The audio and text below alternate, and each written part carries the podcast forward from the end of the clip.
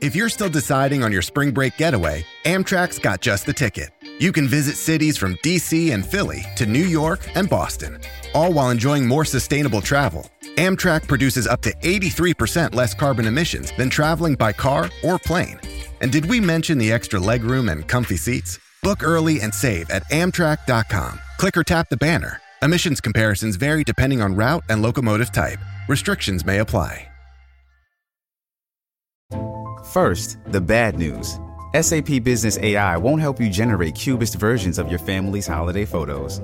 But it will help you understand which supplier is best to help you roll out your plant based packaging in Southeast Asia, or identify the training your junior project manager needs to rise up the ranks, and automate repetitive tasks while you focus on big innovations. So you can be ready for the next opportunity. Revolutionary technology, real world results. That's SAP Business AI. I'm Alex Rodriguez. And I'm Jason Kelly. From Bloomberg, this is The Deal. Each week, you'll hear us in conversation with business icons. This show will explore deal making across sports, media, and entertainment.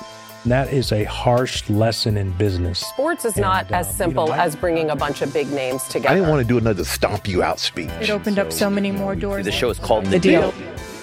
Listen to The Deal. Listen to The Deal on Spotify. Getting engaged is a moment worth cherishing. A one of a kind ring that you design at Blue Nile can help your love sparkle. Just choose your diamond and setting. When you've found the one, you'll get it delivered right to your door. Finding the right engagement ring can be nerve wracking. At Blue Nile, you'll have the expert guidance needed and a diamond guarantee that ensures you're getting the highest quality at the best price. Cherish all of life's moments and save up to 30% at BlueNile.com. That's BlueNile.com. Welcome in, everybody, and good morning. Happy July 5th, the 5th of July, to all of you out there. I hope everybody had a safe and fun, long weekend of sorts. I know we did here in the South and wanted to say hello to, uh, to our good friend Nick Kendall out in Seattle. Thanks for joining us this morning, co host of the Falcons podcast. So, welcome in, Nick. How was your, uh, your long fourth weekend? It was pretty good. I was in work on Monday, uh, so not too uh, short a weekend. And so far, only one wildfire out here in Washington started by fireworks. So I guess uh, that's better than two. Uh, but uh, hopefully, everybody was safe out there. Everybody still has all their digits and uh, eyeballs intact. But no, overall, pretty good one. Just mostly pretty, mostly pretty relaxing. So which is fine. Good. We've had so much rain here in the south here in the last week or so that your their fireworks were. Are you going to be able to get them off? Not uh, not the question of is it what's it going to do. We've turned into a a rainforest here the last couple of weeks, so I think that was probably going to be pretty safe. But yeah, the the, uh, the fireworks themselves, let the professionals handle it and uh, and have some fun. You know what's cooler than the fireworks? Have you seen any of the drone shows? Those are unbelievable with the lights and the drones. Those are, I mean, crazy. I'm not a big fireworks guy anyway. I mean, I like now that my my kids are older, you know, that they're like they don't care. I don't care. you There's- know, when they when they were younger, you know, they're they're 11 and 13. They're like, yeah, I've been there, done that, Dad. We want to go do something else. All right, so um, but yeah, a, a good time nonetheless, and uh, hope everybody had a, a good fourth. I can sleep through the fireworks now. That that helps also.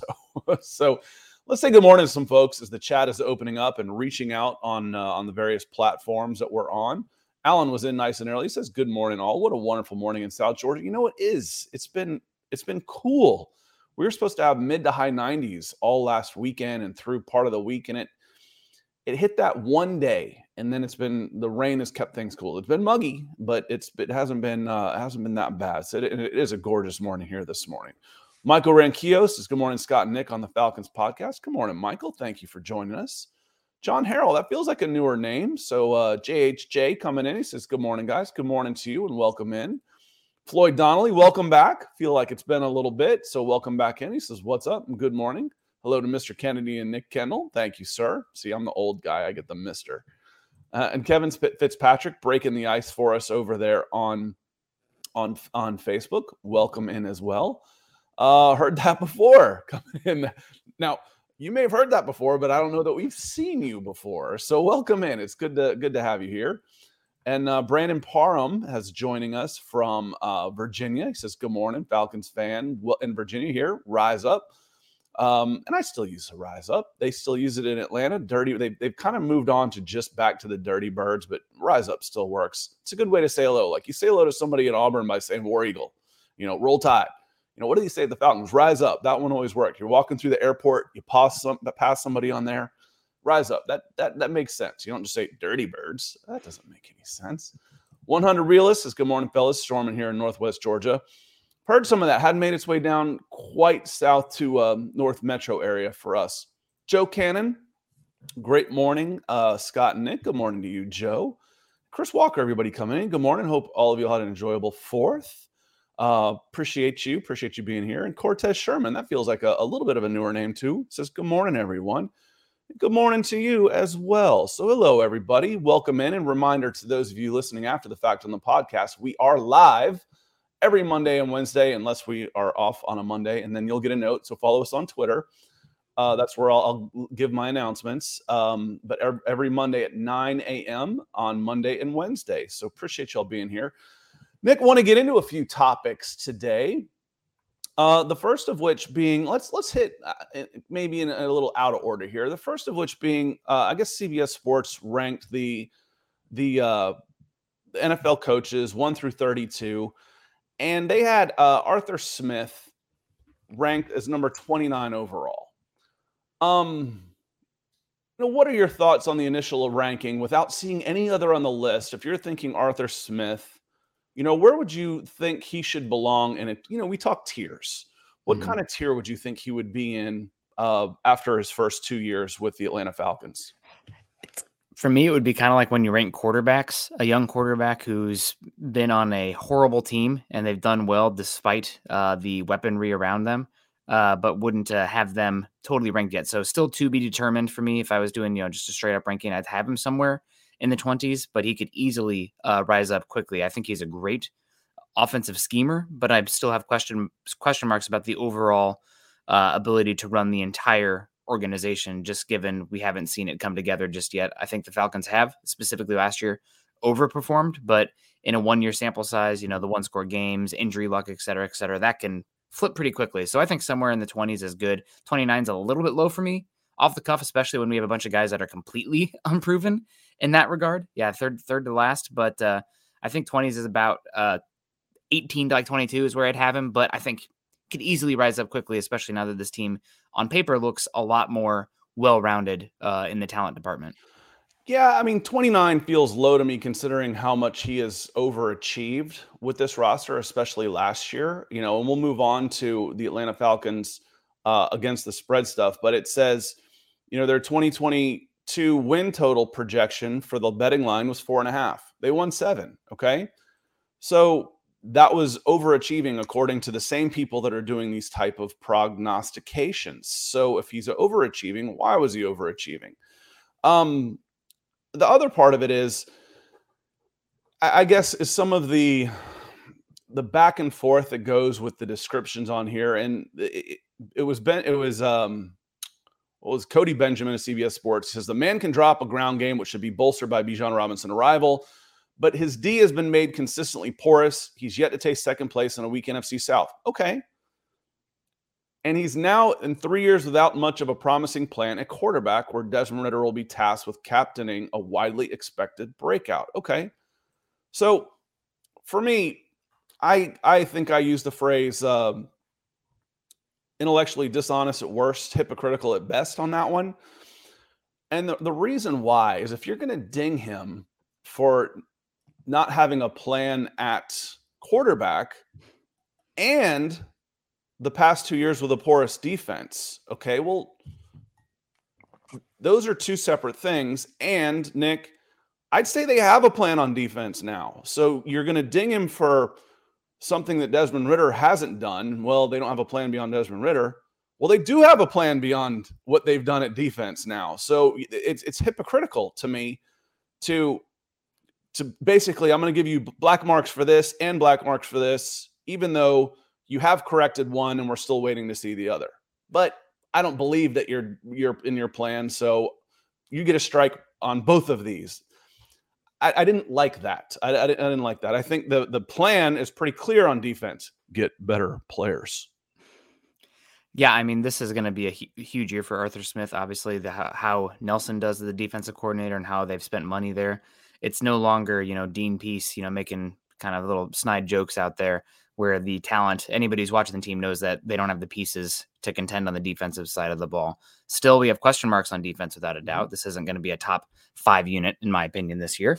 Uh, but the higher and the direction of the defense and the overall uh, team is going to be a, uh, a big indicator for Arthur Smith going forward. If this team under does underachieve, we might have to have a conversation about Arthur Smith overall this season because this is a not a you know bleep or get off the pot year, but everything sets up really nicely for the Falcons to be legitimate uh, playoff contenders and NFC South contenders. So big season for him. I think we're going to find out a lot more about him. And also, I would I would disagree a little bit about Plan B at quarterback too. I mean, Taylor Heinicke's not a horrible uh, backup quarterback, especially when you consider Desmond Ridder is ranked also in one of the bottom three across the board in a lot of Mm-hmm. different areas as well. So, uh, long term question marks at quarterback without a doubt. But I think Arthur Smith is somebody who, just because, and this is, you know, no offense, Falcons fans, but the Falcons have been pretty irrelevant here the last, you know, three to four years. You know, not a lot of people paying attention to them. I don't think a lot of people even know uh, who Arthur Smith is in the NFL landscape and uh, haven't watched many Falcons. I mean, you, we've seen this team we saw last year. They the offensive weaponry was kind of a meme uh, to start the season last year. You know, who even are these guys? But they're definitely on the up and up now in that regard.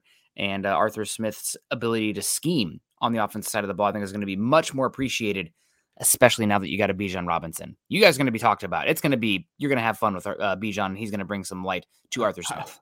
I always think I always think uh, Major League when they publish the the the, the opening 25 man roster of the Cleveland Indians and that movie's from the 80s Nick if you haven't seen it you got to see it I've seen it yeah okay was was you know who are these effing guys I mean I I consider that all the time and you know about that defense you know he's he's had kind of a porous defense I brought up that tweet I had after the Arizona game and this was how the the defense lined up that day in the starting let alone the the the the backups fifth round pick, waiver wire ad, undrafted rookie free agent, fifth round pick, free agent, first round pick, second round pick, fourth round pick, practice squad pickup. Those were your guys out there. Um, you know, so excuse me for not worrying about the about yeah about that defense. You know, he's had a porous defense. Really? Yeah, you think? You know, I've used the joke they've they've they put you know Dean Pees was out there with duct tape, AJ Terrell, Grady Jarrett, and a bunch of castoffs from the Bears and Titans. The other problem I have with this, Nick, is you know, and there was a it generated a lot of conversation on our Facebook page. You know, he hasn't done this, he hasn't that hadn't proven. Okay, I, I get that. You know, he's he's seven and ten, could have won this, stuck with Marcus Mariota too long. You know, okay, it wasn't a playoff roster regardless. I would have liked to have seen Ridder, but those are micro problems for me, Nick. Those are those are things that's going to be debated one way or the other on either side, not the Josh McDaniels glaring f ups that we see every single year, where everybody and his mom is saying, you know, what did you do? Um, but if that's the case, and you're like, okay, well, what has he proven? Then I and someone said that in the chat. I said, okay, now explain Shane Steichen and and DeMeco Ryans to me and and they're like, "What do you mean?" I'm like, "Well, those guys are 23rd and 24th, or 24th and 25th in these rankings. They've never coached a game mm-hmm. ever it, it, it, as a head coach. So how do you put those guys on on that list ahead of someone who has greatly overachieved? If DeMeco Ryans wins seven games this year with the Houston Texans, I'll consider it a terrific job. That's the same boat that Arthur Smith has been in the last two years just a celebrity, I guess, coming from their coordination spot. Uh, really renowned units. Not that you know Arthur Smith wasn't totally unrenowned coming out of Tennessee, but it was the Derrick Henry show out there, and then Arthur Smith gets hired. So he's just been kind of you know under the radar, so to speak. But people who, especially people who uh, appreciate scheming and the football side of things, really do like Arthur Smith. And I want to give a quick shout out to uh, Robert Mays and Nate Tice, who do the main football shows uh, for the Athletic. Uh, and they just, you know, anytime they get a chance talk about the Falcons and how brilliant Arthur Smith is in the offensive design and what he's done for that running game and trying to limit Marcus Mariota, so to uh, so to speak. So there are people out there who appreciate Arthur Smith for what he's doing as the offensive uh, game designer, game planner. We'll see what it looks like for the overall unit this year, special teams as well. We'll see how that plays out for the Falcons because he's not just going to be judged based on how the offense performs. Defense and special teams is also going to be part of the uh, formula for the head coach. But 29, I think, is disrespectful. I think speaks more towards just how unseen the Falcons have been in the national limelight. And I think that is bound to change this season with the Falcons really setting up for a, a strong year. I think it's going to be one of those things where we're going to be paying attention to Bijan Robinson and it's going to be November and the Falcons will be three games above 500. And we'll be like, oh man, this is a team that, you know, maybe they get matched up with the Cowboys or something. And uh, it's going to be a heck of a uh, first wild card playoff game. Yeah. And I, I warned people all last year, uh, as, as you know, that, you know, listen, this could have a worse record, but be a better team last year. And they, they overachieved. And a lot of it had to do with the lines of scrimmage. And that's the identity that Arthur Smith wants to build, which I am 100% behind after watching what Thomas Dimitroff did to this team. Uh, Kevin says, We lost you on Facebook and YouTube. My picture kind of went dark. Like you saw me try and readjust my white balance, but I just checked and we're still streaming so there. So everybody give me kind of a thumbs up. Uh, Cristiano is here. He says, uh, Good morning, guys. Glad to see you, even if the subject is not Broncos related. So uh, ready to learn some Falcons. So Cristiano is here, but it's, it is a little quiet in the chat. So I, I just checked and we were there. So g- give me a give me a, a, wave. Our numbers are a little down today, so hopefully uh, we're still streaming to uh, to YouTube as well. Alan says we're good. Brandon says we're good. Okay, good. Um, but yeah, that's all we're going to talk about here because at the end of the day, the head coach rankings don't really matter. The the stuff that's going to matter is the wins and losses. And sometimes I feel that the, the, they end up doing these as power rankings. You know, it's you know I saw Bill Barnwell do that about the offseason that the Falcons had, and they were like 30th. I'm like, what are you talking about? Um, they had a they had a really good offseason. Well, we didn't get the quarterback. They like their quarterback. Okay. They may end up being wrong on that, but they didn't prioritize a quarterback because they like the quarterback. And the final thing I'm going to say on this, Nick, I guess my final word is when I'm ranking head coaches, are they doing more or less with what they've got? You cannot look at this team and say, okay, this was a seven and 10 team the reason why they weren't have more wins than more than seven wins was because of Arthur Smith. This roster was built to have be a playoff team. It was built mm-hmm. that way. No, this was a three win, a two or three win roster. They won seven. Now there's some luck in there. This, this team was injured, all that. But that's for everybody. That goes around the league. I look at the Denver Broncos, for example.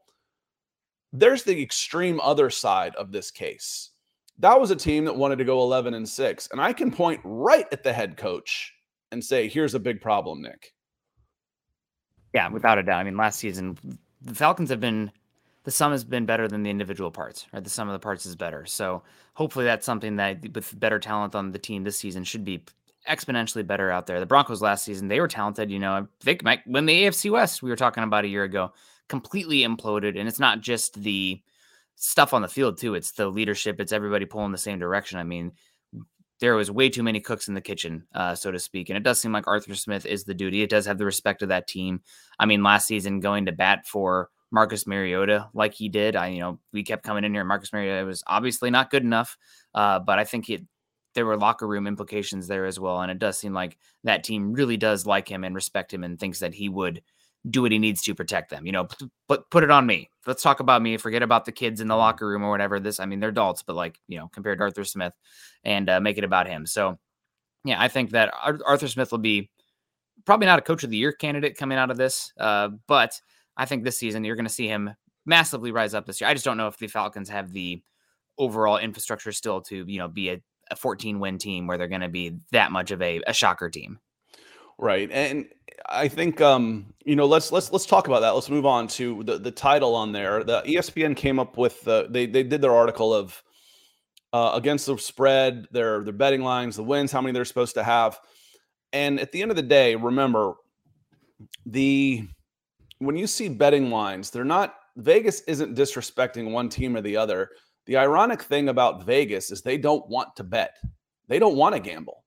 They mm-hmm. want half the money on this side. They want half the money on this side, so they can just take their five percent, their their uh, their commission on that, on on those bets. That's how they're going to make their money. Um, in games, at least in sports betting, when they're setting up their their house games, blackjack, all that, all those odds are towards the house. They're not gambling. They're just betting on a long enough timeline. We're going to win, and they do. They don't build those big buildings by giving money away.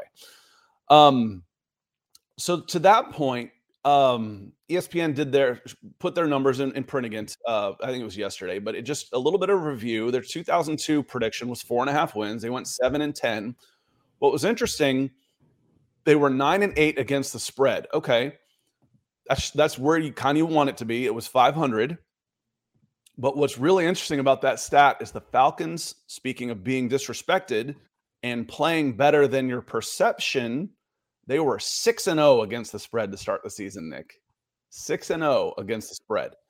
That's a team that's outplaying expectations. That goes back to Arthur Smith being a, a pretty good football coach, Nick. Yeah. Yep. Now he's I think he's really underrated. I mean, we've been able to appreciate him from close up the last, you know, two seasons. This team's been playing above their head. So I think they're going to he'll, he'll be I guess the better question is forget the 29. Where's he going to be ranked a year from now? Right. Where are we going to be talking about him from a year from now? I think anywhere from honestly with how the Falcons team is set up with the schedule and the infrastructure and how the offensive pieces come back. I mean, I want to see Kyle Pitts healthy. I think that's a big part of what the offense is. Question still about Steve uh, Steve Nelson, the Nelson, the defensive coordinator uh, for the Falcons as well. Ryan but I Nielsen. Think Ryan Nielsen. Okay, mm-hmm. Steve Nelson was a basketball player. Ryan mm-hmm. Nielsen. Uh, I think, but for Arthur Smith, I think a year from now we're talking about. 13 to 17 range. I yeah, I was thinking, you know, 10 to 15 would be a high point. So plus or minus two, that's that's pretty close. Yeah. Um, you know, we'll see. It, it takes, you know, well, let's see, let's see who's in that 10 range and see if we if we've got any younger younger guys. Kyle Kyle Shanahan's probably the youngest in there, uh, as far as like maybe being the least accomplished. Um, but Andy Reid, 24 years, Kyle Shanahan, seven. Number three, Belichick speaks for himself. Um, Sean McVay's already seven years in. Mm-hmm. Uh, John Harbaugh is 16 years in. Wow. Mike Tomlin, 17 years in. Sean McDermott, I didn't realize he'd been the Bills head coach for seven years already. Sean Payton is 16th years as a head coach. Pete Carroll, 18 years as a head coach. And number 10, Doug Pederson, um, is in his seventh year as a head coach. That's about as high. So, you know, you got to earn your way up there. I, I think, mm-hmm. I, I, think that's fair for sure. And I, I, think it's a funny comment. Cristiano says that McDaniel's, Josh McDaniels at 30 is way, way too high. you know, I'm not sure you're wrong on that. Uh, Eberflus is the head. He was 32nd at Chicago there aren't many. I, I wouldn't take Josh McDaniels over anybody in the NFL. Nobody, and, and not just because he's destructive. He's he's a negative as well. You know, we talk about war all the time, wins against mm-hmm. replacement. He's a negative, man. He's a negative. I'm Alex Rodriguez, and I'm Jason Kelly from Bloomberg. This is the Deal. Each week, you'll hear us in conversation with business icons. This show will explore deal making across sports, media, and entertainment that is a harsh lesson in business. Sports is and, not uh, as simple you know, as bringing a bunch of big names together. I didn't want to do another stomp you out speech. It opened so, up so many more doors. The show is called The, the deal. deal. Listen to the deal. Listen to the deal on Spotify. It's Kaley Cuoco for Priceline. Ready to go to your happy place for a happy price? Well, why didn't you say so? Just download the Priceline app right now and save up to 60% on hotels. So, whether it's Cousin Kevin's Kazoo concert in Kansas City, go Kevin, or Becky's Bachelorette Bash in Bermuda, you never have to miss a trip ever again. So, download the Priceline app today. Your savings are waiting. Go to your happy place for a happy price. Go to your happy price, Priceline yeah, he's. I mean, he'll be gone probably this year. That he would have been gone uh, last season too, but apparently it's something to do with money out there and uh, the Raiders. They're kind of low on that, so they didn't want to have the money to pay him out his contract and then hire a new head coach. So um, at least that's the the rumor out there in uh, Vegas. So we'll be see. We'll be some of that Tom Brady money to come in and, and help buy out uh, and then put Brady in as head coach. God, that's who knows. Maybe he can come in and be the owner quarterback while uh, Jimmy Garoppolo comes back from his surgery or whatever it is going on there. But yeah, McDaniel's terrible. I, am not too concerned about the list, really. I mean, the results will speak for themselves. Him coming out, Arthur Smith coming in at 28, just to me says you haven't been paying close enough attention. And how could you pay enough attention to every single team to have that level of knowledge of every single coach and whatnot. Yeah, I, I just again, did your team overachieve or underachieve? If you overachieve, yeah. you shouldn't be in the bottom fifth. Uh, Can you go through the list? Um, I'm just like keep. I'm going to tell you. I think we should go through and be like, okay, this is actually where I'd slot him. So you have the top of the top guys there. Obviously, that's true, but I'm curious about like 13 on. Yeah, uh, 11 was Matt LaFleur. 12 was Nick Sirianni, Eagles. 12 was Mike Vrabel, Titans, six year. 14 was Zac Taylor, Bengals, fifth season. Uh, 15 was Brian Daboll, second season. That's that's pretty high, but that's the New York Giant. Uh, you know, CBS is out of uh, CBS. I'm not sure where he is, but we talk about that New York bump all the time. Especially 16, Frank Reich, Panthers.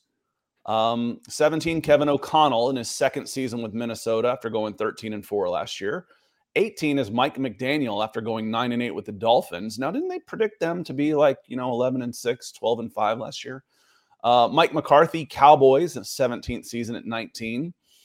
Uh, 20, Kevin Stefanski, Browns, fourth year as a head coach. He's 26 and 24. 21, Ron Rivera, Commanders, in his 13th year as a head coach.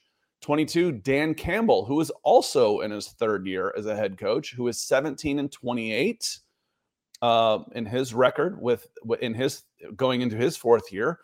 Brandon Staley, 19 and 15 with the Chargers. Where, where would the Chargers be if Arthur Smith had been there for three years? 24, Shane Steichen hasn't coached a game. 25, DeMeco Ryans has not coached a game. 26, Robert Saleh, third year. He is 11 and 23 with the Jets, coming in ahead of uh, 14 and 20, Arthur Smith at 26. 27, Dennis Allen.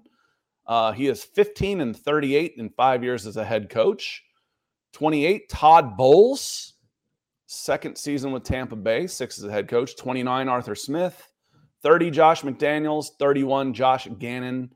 Uh, Cardinals, first year rookie head coach. 32, Matt Eberflus.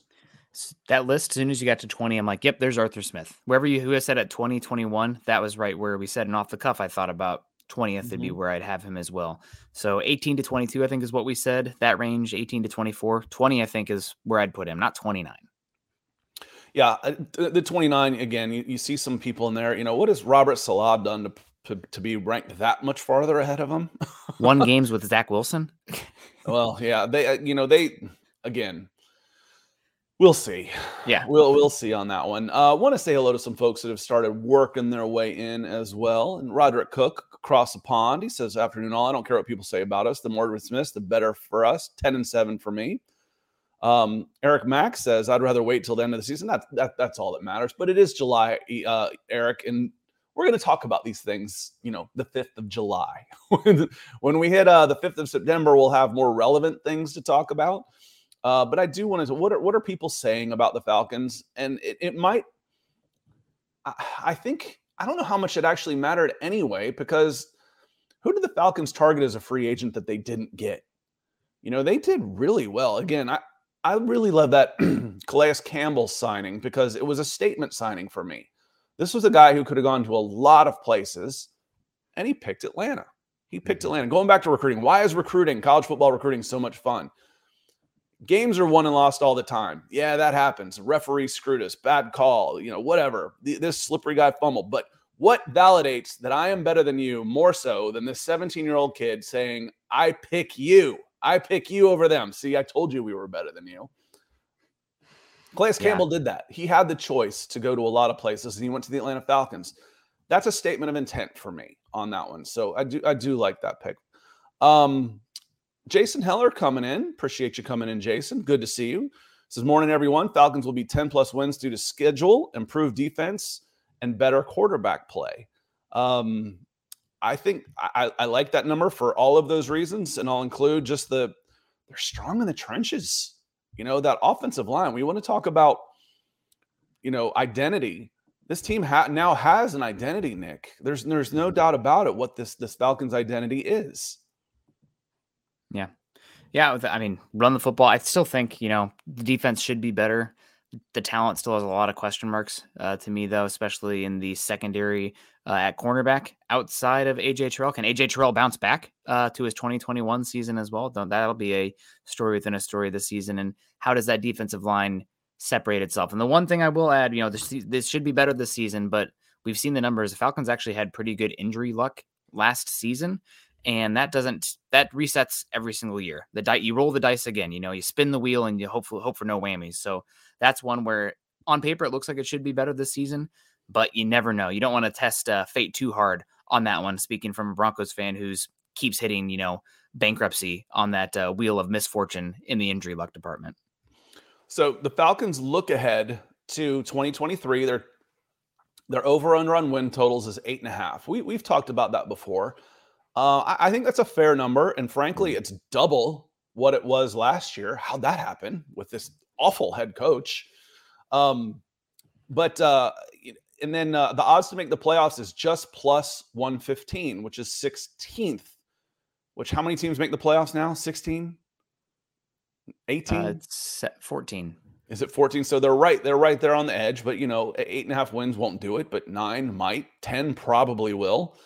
Um, at plus 115 means you would have to bet $115 to get a payback of 100. Mm-hmm. So if I put in, if I go to the sports book and I drop down $115, I push this in, that's plus 115. When I cash my ticket out, they give me $215 back. That's what plus one. So it's not, that's a fairly even bet. That's not, uh, that's not very good odds against. That's saying we think there's a 50-50 chance that this is a playoff team. Pretty, pretty close to that. Um, and then odds to win the Super Bowl is plus 7,000. All right. Actually, I did that backwards, didn't I? So if I bet 100, I put down 100, I get paid 215. Apologies. I, I mixed that up because if I go and make that same bet for the Falcons to win the Super Bowl, win the Super Bowl. All right. if I put down 100 when I go cash my check after the Falcons win the Super Bowl, it's $7,100. So, um, you know that that's that's understandable. The Falcons are a long shot, but they're they're uh, a little bit less than 50-50 to make the playoffs, and I think that's fair. And what's interesting is Arthur Smith is getting a lot of love everywhere else. You know, the CBS one is kind of off the reservation just a little bit. Mm-hmm. This is what um, this is what Tyler Fulghum says about it might be Fulgham, but it might be silent. Tyler Fulghum on ESPN says um, about Desmond Ridder, I know he's not proven yet, but I trust Arthur Smith to put him in a good spot to succeed. Um, all of those things. Then he says, I, I think the Falcons are the most likely team to go worst to first in 2023. I think Atlanta is an NFC playoff team in 2023. They did key additions in here, and they hmm. they did them against key departures. So key draft picks: Bijan Robinson, Matthew Bergeron, Zach hmm. Harrison, Clark Phillips running back, probably your starting left guard, upside defensive end, and a, a really good football player as a, as a corner defensive back.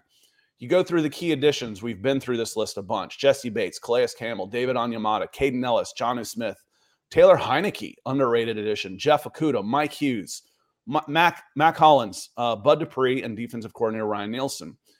You go through the key departures, Nick, and you're kind of mm, meh. Yeah. Marcus Mariota, Chuma Edoga, Elijah Wilkinson. I did like Elijah Wilkinson. I wish he was still on the roster. Isaiah Oliver. I like him, but he has been replaced going to the 49ers. Cornerback Rashad Fenton. I, I couldn't have told you his name if you if I remember the name, oh yeah, I remember him. But if you said who are the six defensive backs that played in week 15, I couldn't have come up with Rashad Fenton. Nick Kwiatkowski, Anthony First Firkser played well. Firkser played well.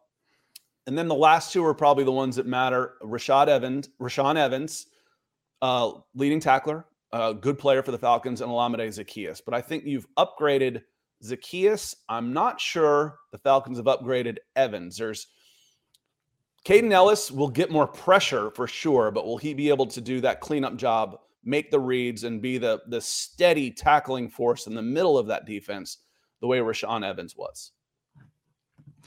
Hard to say. Uh, that's you have a lot of questions there on the again the defense. Just a lot of guys who we'll find out about. I think Kaden Elliss will be a big one for them, especially because of the the pressure bringing ability uh, that he has as well. You know, Sean Payton kind of talked about it with the Broncos drafting Drew Sanders. They're looking for force players, guys who can create, get after the passer, especially in today's uh, simulated pressure defensive world. Fake blitzes for uh, other, other of those at home, or not fake blitzes. You know, are they coming? Are they going?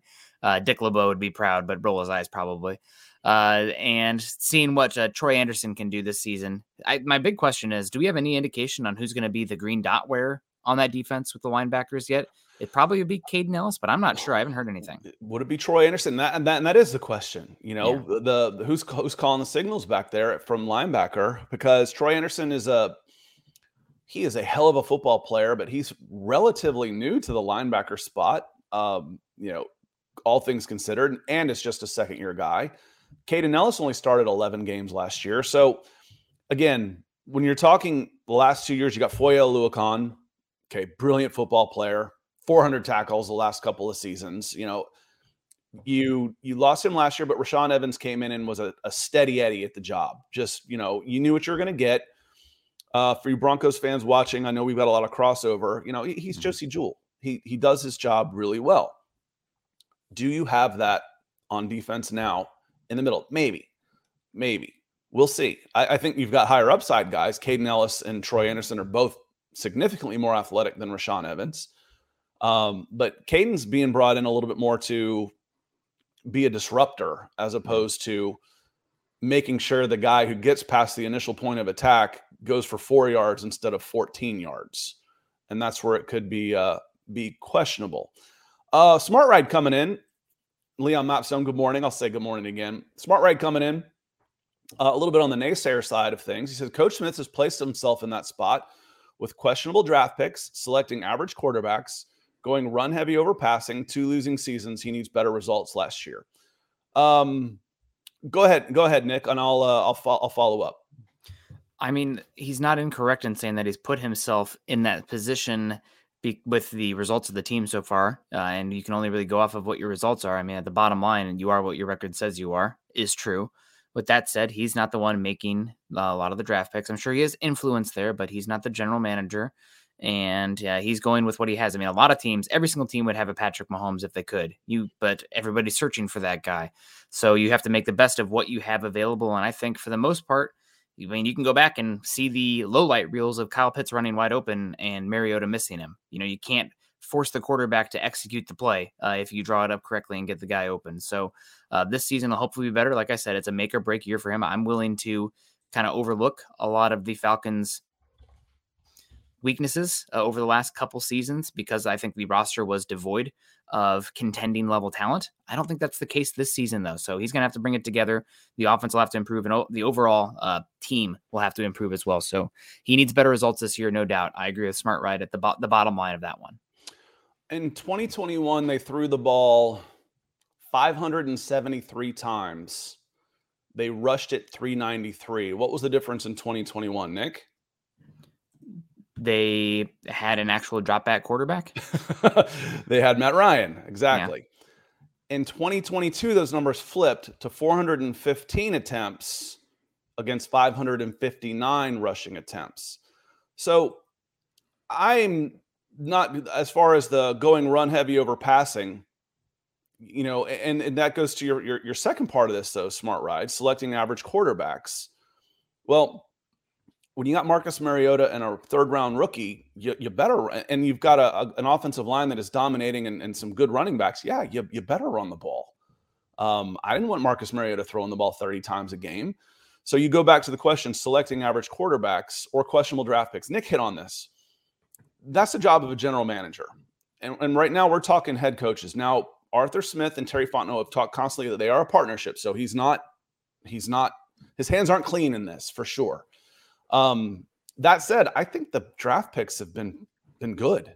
Um, you know, I I haven't agreed with Kyle Pitts. I would have taken Justin Fields. No hindsight grading on that one. I wouldn't have taken Drake London. I would have taken Kyle Hamilton. Um, but you know, when you get you get Ta'Quon Graham in the fifth, you get Tyler Allgeier in the fifth. Um, you get you know, there's a lot of players that have played well as as as draft picks for this team and the ones that even I didn't disagree uh, agree with at the time have been good. Drake London's been really good. Mm-hmm. Um, Kyle Pitts was really good as a rookie. Struggled a little bit more with a non-passing quarterback. Um, but run heavy, I get it. Two losing seasons. What'd you expect, man? You know, mm-hmm. again, are, are, you of the opinion that with an average head coach, this was a 500 team? Yeah, I, I, I don't think so. A lot of this was by design. A lot of it was they wanted a one year deal for Marcus Mariota so they could move on to 2023. A lot of it was set up for 2023. So I'm, I'm okay with them being ranked lower. What I'm not okay with, though, is having Shane Steichen and DeMeco Ryans ahead of Arthur Smith when they haven't coached it down. I, let's see if DeMeco Ryans can squeeze seven wins out of that Houston Texans team this year. Um, yeah. And they're doing it with two top five picks, one of them being a quarterback. So, so we'll see. We'll, yeah, we'll see. Of, but some of some of these questions, Smart Ride, are about the general manager aspect of the job, not necessarily the head coach. Yeah. And I like it when you rank quarterbacks as well. You have that tier at the bottom of we have no data. We cannot rank these guys just yet. And I feel like that's where, you know, your Shane Steichen, DeMeco Ryans just, just oblig- uh, obligatory need to be the last guys. Yep. 30, 31, and 32, call them incompletes, you know, yep. uh, you know, uh, undefined. However, whatever math equation you want to use, you, you can't put those guys up against established head coach, except maybe Josh McDaniels. I'd rather have anybody over him. Leon asks, okay, do we get the Falcons get Ryan Tannehill? No, that, that's not going to happen, Leon. Um, that's media speculation for clickbait headlines. If they were to trade anybody and then take on Ryan Tannehill's contract, I think there would be an uproar in Atlanta. I, I, I think I think just about everybody. I mean, there's always going to be exceptions. There's millions of fans, but for the the vast, vast, vast majority of Falcons fans are ready to see Desmond Ridder. They want to see what Desmond Ridder can do. Now, mm-hmm. they will turn on him quickly and say, okay, we need a new quarterback if he falls flat on his face. But I think that Desmond Ridder is is the guy for Falcons fans. I think people are very interested to see what he can do. Yeah, and Ryan Tannehill, uh, if Desmond Ridder completely falls flat on his face uh, this season, and Arthur Smith does enough to you know keep the team still competitive in spite of Ridder's failures. Maybe you're talking about a Tannehill com- combined with a rookie quarterback or something. I mean, we'll have a chance at some point, Scott. I really like uh, the upcoming crop of uh, quarterbacks that could be in the 2024 draft. It's a it's a deep class. Everybody will talk about uh, Caleb Williams, obviously, and Drake Maye, but I think there goes maybe eight deep uh, in this upcoming class of guys that are worthwhile talking about, maybe even more. So if uh, Ridder fails, maybe you're talking about Tannehill coming in for you know the veteran. Hopefully he gets beat out by a rookie or something like that. But have a lot of question marks about Ridder long term. Think he's going to be good enough though to keep this team moving in the right direction. Just has to be smart with the ball.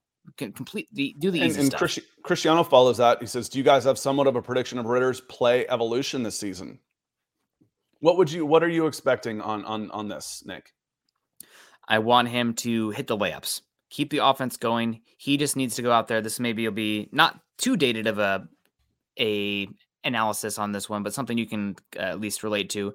Rajon Rondo on that uh, Celtics super team, you know, when they had Garnett and Ray Allen and Paul Pierce. Rondo was great, but Rondo was great because he was able to set the table for the guys around him. He didn't have to do too much. He just had to make the easy pass when it was there and read it correctly. I think that's true with Ridder as well. Keep the offense going, protect the football. If there's an obvious read, do it. Pull the football down from time to time. Just keep it chugging along and set your playmakers up around you uh, to do well. I think Arthur Smith is a great offensive mind and schemer, like we've said multiple times on the show. Do the easy stuff well. And if you can hit the hard stuff every once in a while, it'll be fine. Kind of like we talked about also Dak Prescott early in his career when he had Dez Bryant and uh, Ezekiel Elliott and uh, the best offensive line in football at that time. You don't have to go out there and be Peyton Manning just do the simple stuff and it's going to be it's to work out for you so i did a sort on uh, quarterback rating you know what what to expect and i, I think uh, a number in the 90s even the low 90s should be a- a- acceptable for for desmond Ridder. um, sam darnold in six games played had a 92.6 seven touchdowns three interceptions it's a small sample size so let's take a look at someone like ryan Tannehill, the guy that everybody's been talking about uh, in 12 games, he was 2,500 yards with 13 to, uh, 2 to 1, 13, 13 touchdowns and six interceptions.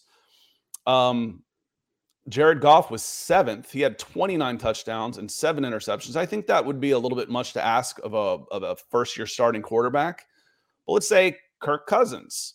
Now he threw for 4,500 yards. I don't expect that to happen, but he was a two to one Dak Prescott was in 12 games, was 2,800 yards, 23 touchdowns, 15 interceptions. How about Lamar Jackson in 12 games, uh, 2,200 yards, 17 and 7. So I'm looking for 3,500 yards and a two to one touchdown interception ratio. Let's call it 25 and 12. That would be a little bit more than a touchdown a game. And I want to see about 400 yards of rushing with three or four touchdowns as well. Yeah, I, yeah, the numbers that all looks good. Just protect the darn football and keep the offense on pace. You don't have to go out there and be Mahomes doing no look passes. It can be half field reads for all I care. Uh, but there's going to be guys open. Find the open guy, make the correct pre snap read, check to the proper run uh, run fits based on what the defensive front's doing. Do the simple stuff and hit the layups, and the offense should be just fine because the bread and butter is the run game and the infrastructure surrounding Ridder. Right, and that's why I don't expect to see you know 40 touchdowns. But uh, you know. Yeah he had two and four games. You know, that's not going to cut it. That's eight, nine touchdowns in a season. That, that's not going to cut it. But 25 touchdowns, I think, is it's that's not an overwhelming number, even for a passing team. That's less than two a game, you know, two every other game with one touchdown. Um, but let's throw 30 in there with the rushing touchdowns, 30 touchdowns. And I don't want to see a bunch of fumbles either. Protect the ball, protect the ball. And Ryan comes in. Desmond Ridder is the starting quarterback. He's one of the hottest rookie cards to pull right now. People believe in him. It's time for the Falcons to believe him. Ryan, I don't have any question right now that the Falcons believe in him. And mm-hmm. I I don't know if you had just joined us because I feel like this is your first comment, but I think that the Falcons fans, even if they not necessarily believe in him, they've seen enough that they want to see more. You know, okay, this is our guy. We don't have to look at quarterback for the next 10 years. I don't think anybody's there. But I think the poll, if you polled rational Falcons fans, there's a few of them out there, you'd get 80% say, yeah, we're good with Desmond Ridder starting this season. We don't have any hopes of Super Bowl contention this year, but we, we could find out we get our, our starting quarterbacks already on the roster. Does Monday at the office feel like a storm? Not with Microsoft Copilot. That feeling when Copilot gets everyone up to speed instantly? It's sunny again. When Copilot simplifies complex data so your teams can act, that sun's shining on a beach and when Copilot uncovers hidden insights, you're on that beach with your people and you find buried treasure. That's Microsoft Copilot.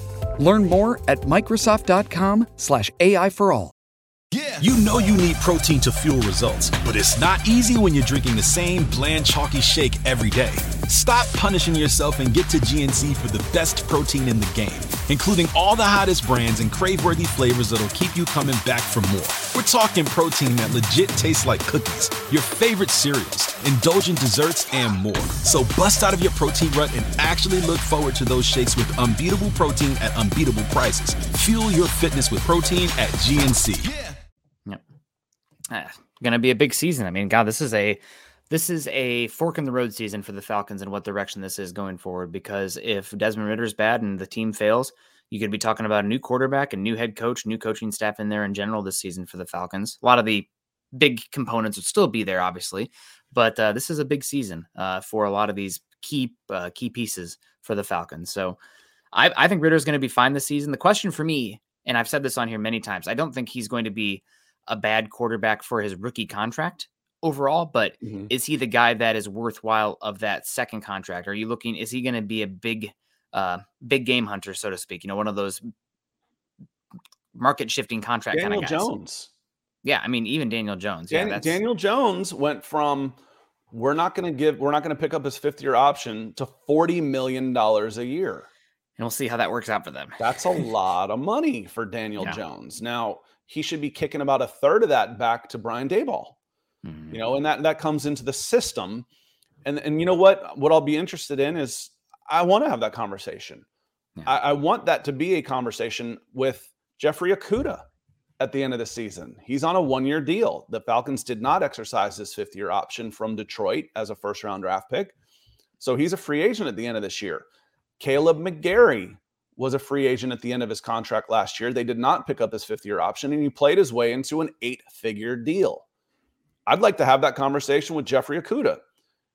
A, a, starting level average to better, you know, 15th. That's even that when, with two corners and on, on the field at one time and probably 60 starting corners at one time, right? And this, or actually double that. I meant to say like 120 If he's a top 25 corner, he's going to get an eight figure deal. Okay. He's young, he's talented. Let's see. Um, I want to see Des, if, if Desmond Ridder's getting $40 million, I want him to be winning games, not just not just losing. Not just not losing them, Nick. Yeah. But for now, this season, just not losing is good enough Right. for me. Uh, so that's not a high bar, especially with the weapons around him.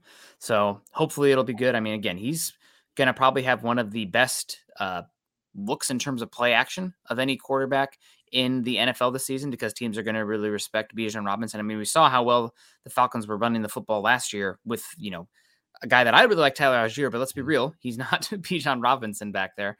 Uh, so I think, you know, the under center stuff, the play action, they're going to have biting linebackers. They're going to have hole shots in there where he's going to be able to make easy, quick reads and get the ball out. Uh, hopefully he can deliver them in pace and time and let his receivers do stuff after the catch with them. But uh, I think it's going to be a pretty good, favorable situation for Ridder this season where he can be good enough just to keep keep the offense chugging. Don't have to be the guy, just has to keep it alive. Yeah, Bijan's the total package. Um, I, I've said this a zillion times. If you take this quote out of context, I'm going to sound like an idiot, but speed is overrated. Um, and I mean that especially at the running back position. Um, I would rather have a four-six guy that can break a tackle and has good balance over a four-three guy that cannot and whose vision is questionable and goes down at first contact. The four six guy once he breaks through i mentioned it earlier about turning that four yard gain into 14 yard gains your linebacker doing that the guy that can break through the first level of of uh, if a line opens up and he's through the line and he can break a tackle from the linebacker by the time people who are closing on the ball turn and change directions in order to catch a four six guy he's got 60 yards. It's too late um it- it's just it's the, the field's not big enough for guys that are this this fast Bijan can do that, and he is a four-three-five guy. he's he's the total package, and that's why you take him with uh, with a top ten pick. In and and you want him. He's got to play right away. He's got to make an impact right away. You know, we've gotten into this before, and there are some people that disagree with me, and I'll take this one to the grave. You don't take a running back in the top ten and have mid expectations because he's a rookie. No, no, no. He needs about 1,300 yards from scrimmage and 10 plus touchdowns to justify that pick. And those are the expectations he should have going in. Um, finishing up here with some of the fantasy football rankings, Nick, uh, a good segue to Bijan is um, Bijan Robinson comes in at number five overall on PFF's top 300. Uh, he comes in behind Christian McCaffrey, number one. I was a little surprised to see Austin Ekeler, 29 years old, asking for a trade uh, and a new contract with the Chargers, number two. Justin Jefferson, number three. Ja'Marr Chase, number four. Bijan Robinson, number five. Um, I know you're not surprised to see Bijan Robinson that high. No, I mean, God, this dynasty, right? Is this redraft or No, dynasty? this is flat out fantasy football. This Okay. is one year production. I would probably still take Bijan about three out of this list. Uh, Ekeler, the thing with Ekeler is that we do know that a the Chargers don't have a lot of other options. We've seen what, uh, oh gosh, the new offensive coordinator for the Chargers, who is with the Cow, Kellen Moore, Kellen has Moore. done Mhm. has done with the running back position in the passing game as well. So I mean, how good Tony Pollard was last year. Now you don't have Zeke eating up touches as well in that kind of system there. They did draft a running back two years ago. C, uh, not CJ, Sp- Isaiah Spiller, so who might eat up some of the carries there from Texas A&M at uh, for the Chargers. But I, I think Bijan on this list, I'd probably take him third overall. I would have Christian McCaffrey, I'd have Justin Jefferson, and then I would have Bijan Robinson. And again, I just keep coming back to when you're drafting guys in fantasy, it's not just the name on the back; it's the situation that they're in. And I think Bijan is just in such a good situation. I mean, Ridder, Ridder's ability to run hopefully should keep the edges a little bit more at bay. Now, Mhm. obviously, you don't have an incredible, you know, it's not like Patrick Mahomes back there or Anth- uh, Justin Fields in terms of the rushing options there out of the backfield that make it really hard to defend. But Ridder's a, good athlete still, the running game, He's a really and how they design the game. So I'd have Bijan number three overall, to be completely honest. Um, I think Jonathan Taylor might still end up being one of the safer picks. You mentioned Austin Ekeler. Um, you know, he's he's getting older, 29 years old. And then the other one, the, the running back four in that bunch was Saquon Barkley. Saquon's not even in camp right now. Um, Jonathan Taylor is still the guy with the Colts, and they're going to be a run heavy team with a rookie quarterback as well. Um, who can also run the ball. So uh, I, I might, I think Jonathan Taylor might be the safer pick, but if you want to gamble just a little bit, Bijan Robinson is in there. Um, and then going down, we, we mentioned how high the dynasty rankings were for the Falcons because of they're they're young and and they had two number one picks in Kyle Pitts at tight end and and Bijan Robinson at running back in the dynasty rankings, which are keeper leagues, and keeper leagues are a lot of fun. Uh, but Kyle Pitts falls all the way to tight end five at number 50 overall. And then Drake London falls to uh, number 55 overall and wide receiver 25, where they were, um, 19 and 20 or 19 and 22 uh, in the in the dynasty rankings. So a little bit of a change there. I think those numbers are fair, Nick, mm-hmm. um, based on your questions where's the quarterback? The quarterback is 31. I think he's going to have better than a 31 overall fantasy season, Desmond Ridder. Um, but your questions at quarterback and the scheme and the passing means that you're going to hold your fantasy numbers down a little bit. If Bijan Robinson is super high, it's hard for your passing components to be super high as well. Yeah, I I agree. I, think I'd probably have Drake London higher. Again, you have I don't know who other guys are going to get funneled the ball. I mean, Kyle Pitts right now, we've seen it. We're optimistic with him, but it still could take a little bit of time for him to be fully unleashed and feeling confident again after suffering that injury.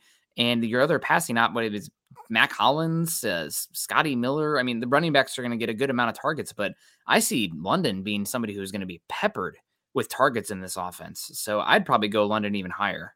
Well, here's the one that gets me, and listen up, Falcons fans, because this should get you as well. Do you know who is ahead of Pitts and London? I'll give you a hint. Calvin Calvin Ridley. Calvin Ridley is ahead of both. Now, most of y'all probably pay, play fantasy football. And I like to use a phrase, I might be biased. It doesn't mean I'm wrong. Would you take Calvin Ridley for a one season over Drake London? For any seasons? I would probably no way. In a fantasy football setting, I might take the number one wide receiver who has Trevor Lawrence throwing them the football versus the number one wide receiver How do we know has Calvin Ridley's the number one wide receiver? Because they don't have other really good wide receivers. Christian and, Kirk's not bad. Yeah, he's solid. Uh, and I think you have a little bit more. Also, you have. Who, uh, did, they, who did they lose? Because he was coming in as a three. Um, let me see. Who, what's their depth chart look like? They do have um, Evan Engram, who gets a lot of targets in the pass game, who is essentially a wide receiver, a defunct. Zay you know, Jones and Christian Kirk. with Calvin Ridley is the number one. If he's the number, if Calvin Ridley's the number one, that's going to be good for the Falcons because mm-hmm. um, they'll move up to a second round pick, I think, if they end up re-signing him. But I wouldn't take. They're they're going to spread the ball. Lawrence will spread the ball around a little bit more, I think. But uh, there's no way I would trust Calvin Ridley over those guys. No way. No way would I. And again, just because I'm biased doesn't mean I'm wrong. I agree. I think it again. I could hear the argument for it. I would take London over it just because of the variety. Oh, you froze also, up talked about it earlier. Bit. There we go. Simplified offensive schemes. I think you can. I'm here. Uh, I think you can simplify things a lot more for uh, Desmond Ridder. You probably have to uh, compared to Trevor Lawrence as well. So that means that the half field reads, you know, the play action drop back where it's easy, you know, turn around. You already set it up where Drake London's going to have one on one on a slot as the or one on one on a slant from the slot position. So I think it would make sense. I wouldn't be shocked at all if Ridley did have a better season because Trevor Lawrence is going to be a, I would assume, a much more prolific passer uh, than Desmond Ridder is this season. Just how the offense is set up and these caliber of quarterbacks we're talking about here. Uh, but Drake London has a much higher floor, a much more sure thing. So I would probably take him more. But I think I wouldn't completely underestimate uh, Ridley being good just because, again, for fantasy football, it's not about the individual talent, it's about the situation they're in and the talent surrounding them. No, and it's not about, you know, him being good. It's about Drake London is good. Mm-hmm. You know, he is good. And Drake London's last five games after uh after Pitts went down, in the Chicago game. That was week 11. They played six more games after that. In his last five games, that's 190, 260, 380, um, 420 yards, 430 yards in his last five games.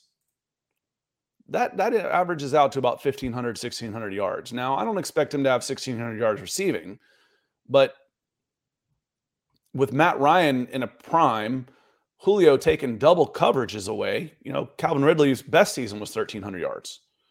I, I just, and the guy's been away, he hadn't played a meaningful down of football in almost three years. It's, that one's, uh, that one's a little bit crazy to me. That one, it, it just, he's getting, people are having amnesia on that one. I promise you, if he was with the Falcons, he wouldn't be getting that much love, no matter who the quarterback no. was. Um, and Chris Walker says, "Call me a Missouri native. He's going to have to show me for sure." I do think that the denominator for the Jags offense also, when it's when we're not talking efficiency, but overall volume, I would assume the volume of passing is going to be much higher in Jacksonville than Atlanta, which is another reason that for pure raw output of fantasy numbers, I could Ridley being higher. But the I think the floor is so much lower. I would rather draft Drake London. Ridley's one of those guys where you have a really good number one. Let's say you have Jeff, you had Jefferson with your first pick, and you're like, man, this guy, if the things fall right, he could be a number one. But I'm not depending on him being my number one or even my number two going in. It's more of a a wild card situation. Yeah, uh, he's, he's still ranked in the 40s, I think. So he's, um, I think he was 48 Calvin Ridley was was 46. So you're talking end of the fourth round. You should already have, you know, he's a, he's a he's a guy, but I certainly wouldn't uh again, I would take Pitts in London over them. And he, we talk about volume, but volume of targets to the individual should still be high for Pitts in London because the ball won't be spread out as much in the passing game. But we'll see. Yeah. On that note, want to thank everybody from being here. I think we're going to jump out of here. Uh, Nick and I will be back tomorrow on Mile High Huddle at 9:30 Eastern to talk some Denver Broncos fantasy. A lot of this similar topics, just with a Broncos slant. Otherwise, we'll be we will be back on Monday, Monday morning at 9 a.m.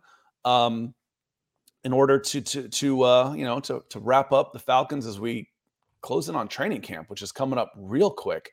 Um, if you have any questions, please leave them in the comments. If you haven't subscribed already, please do. And uh, find us on Apple Pods at the Falcons Podcast. And if you are listening, give us a review. It helps us a ton. On that note, any final words uh, on this, uh, gorgeous Wednesday? Um, nothing. We'll see you guys tomorrow. Hope everyone, like I said, didn't start any wildfires or lose any digits last night. And uh, happy birthday, America! Um, still going, still going strong, and hopefully everybody's enjoying their summer. And yeah, we'll be continuing coming at you guys Wednesday. I'll be here more sporadically on Mondays because I got a lot of uh, mm-hmm. different backpacking trips and stuff coming up. But uh, yeah, everyone stay safe and uh, hopefully your air quality is not tanked uh, from yesterday's uh, festivities. Yeah, not not too bad. We get a, a, nice rinsing off about every day here in the South. It's turned into like Florida has those late afternoon thunder showers. On that note, appreciate everybody being here today, and uh, we'll see y'all on Monday. Have a good week, everybody. Peace.